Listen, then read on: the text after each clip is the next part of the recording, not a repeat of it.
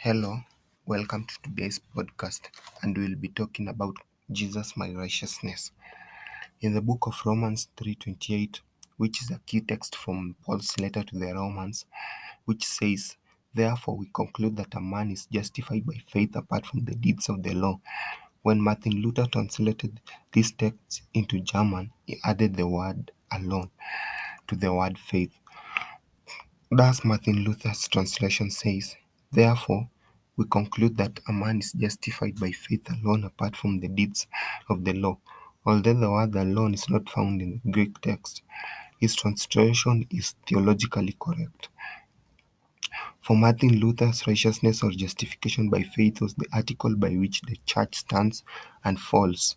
Justification, solidified by faith alone, was for him, and it should be for us, the gospel. If the church does not preach this message, it is failing in its mission.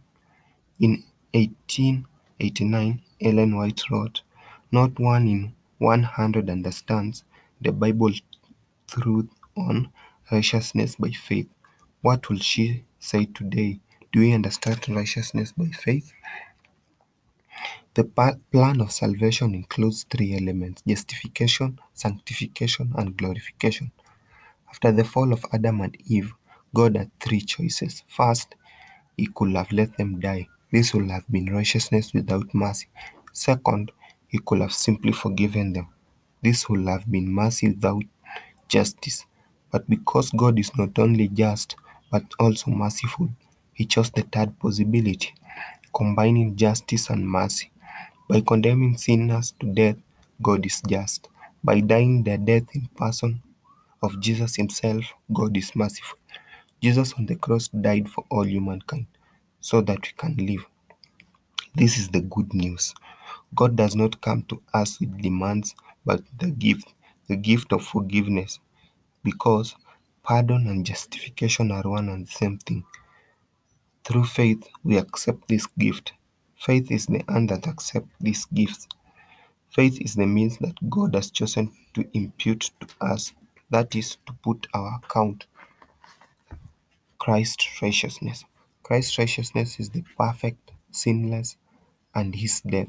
Therefore, when I say Christ's righteousness is imputed to us, I mean that his life is counted as our life, his good deeds are counted as our deeds, his death is counted as our death.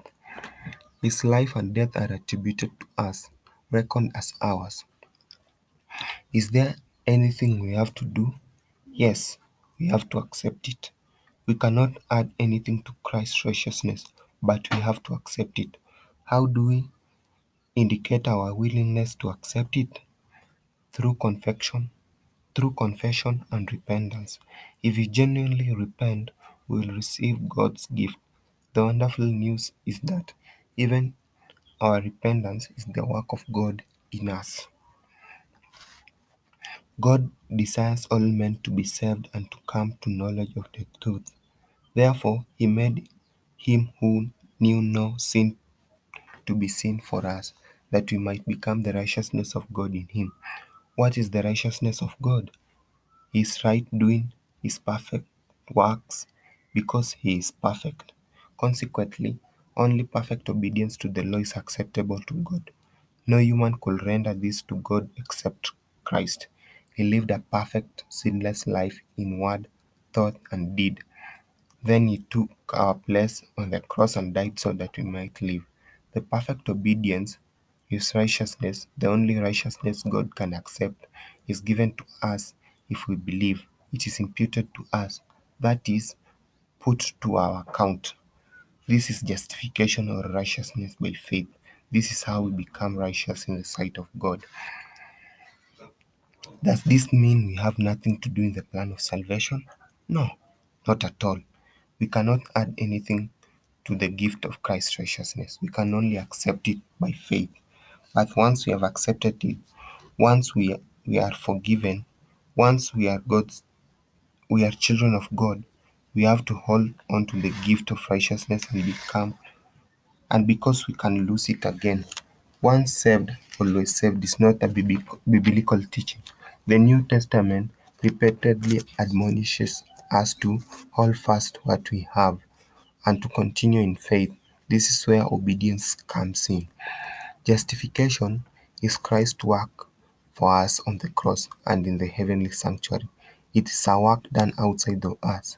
It is a change of status. We become children of God. Sanctification is Christ's work in us through the Holy Spirit.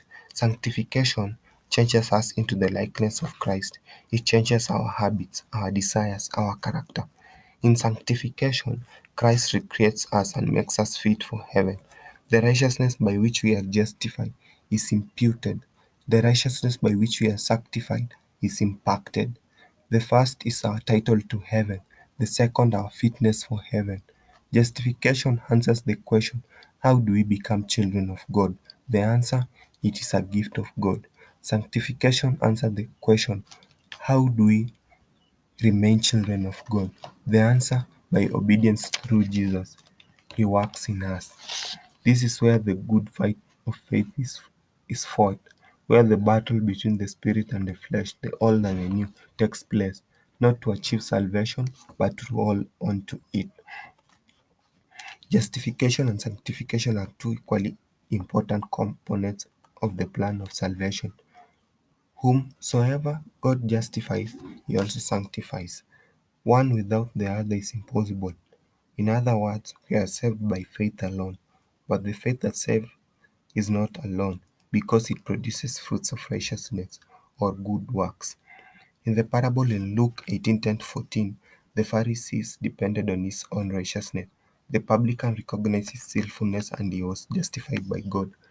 A more modern example was John Newton, who was a godless English sailor in the 18th century. He worked as a slave trader and led many men into sin. For a time, he himself lived as a slave in Africa. At the lowest point in his life, God touched his heart and John Newton became a Christian, a minister of the gospel, who wrote a number of books and songs. He is best remembered for the hymn Amazing Grace, which expresses his personal experience. Amazing grace, how sweet the sound that saved a wreck like me. I once was lost, but now I'm found. Was blind, but now I see. This is the gospel, God's love, his gift of righteousness. This was the message of John Newton in the 18th century. This was the message of Paul in the first century. This is the message we must preach today. God's love, God's grace, his gift of righteousness, which can be ours by faith.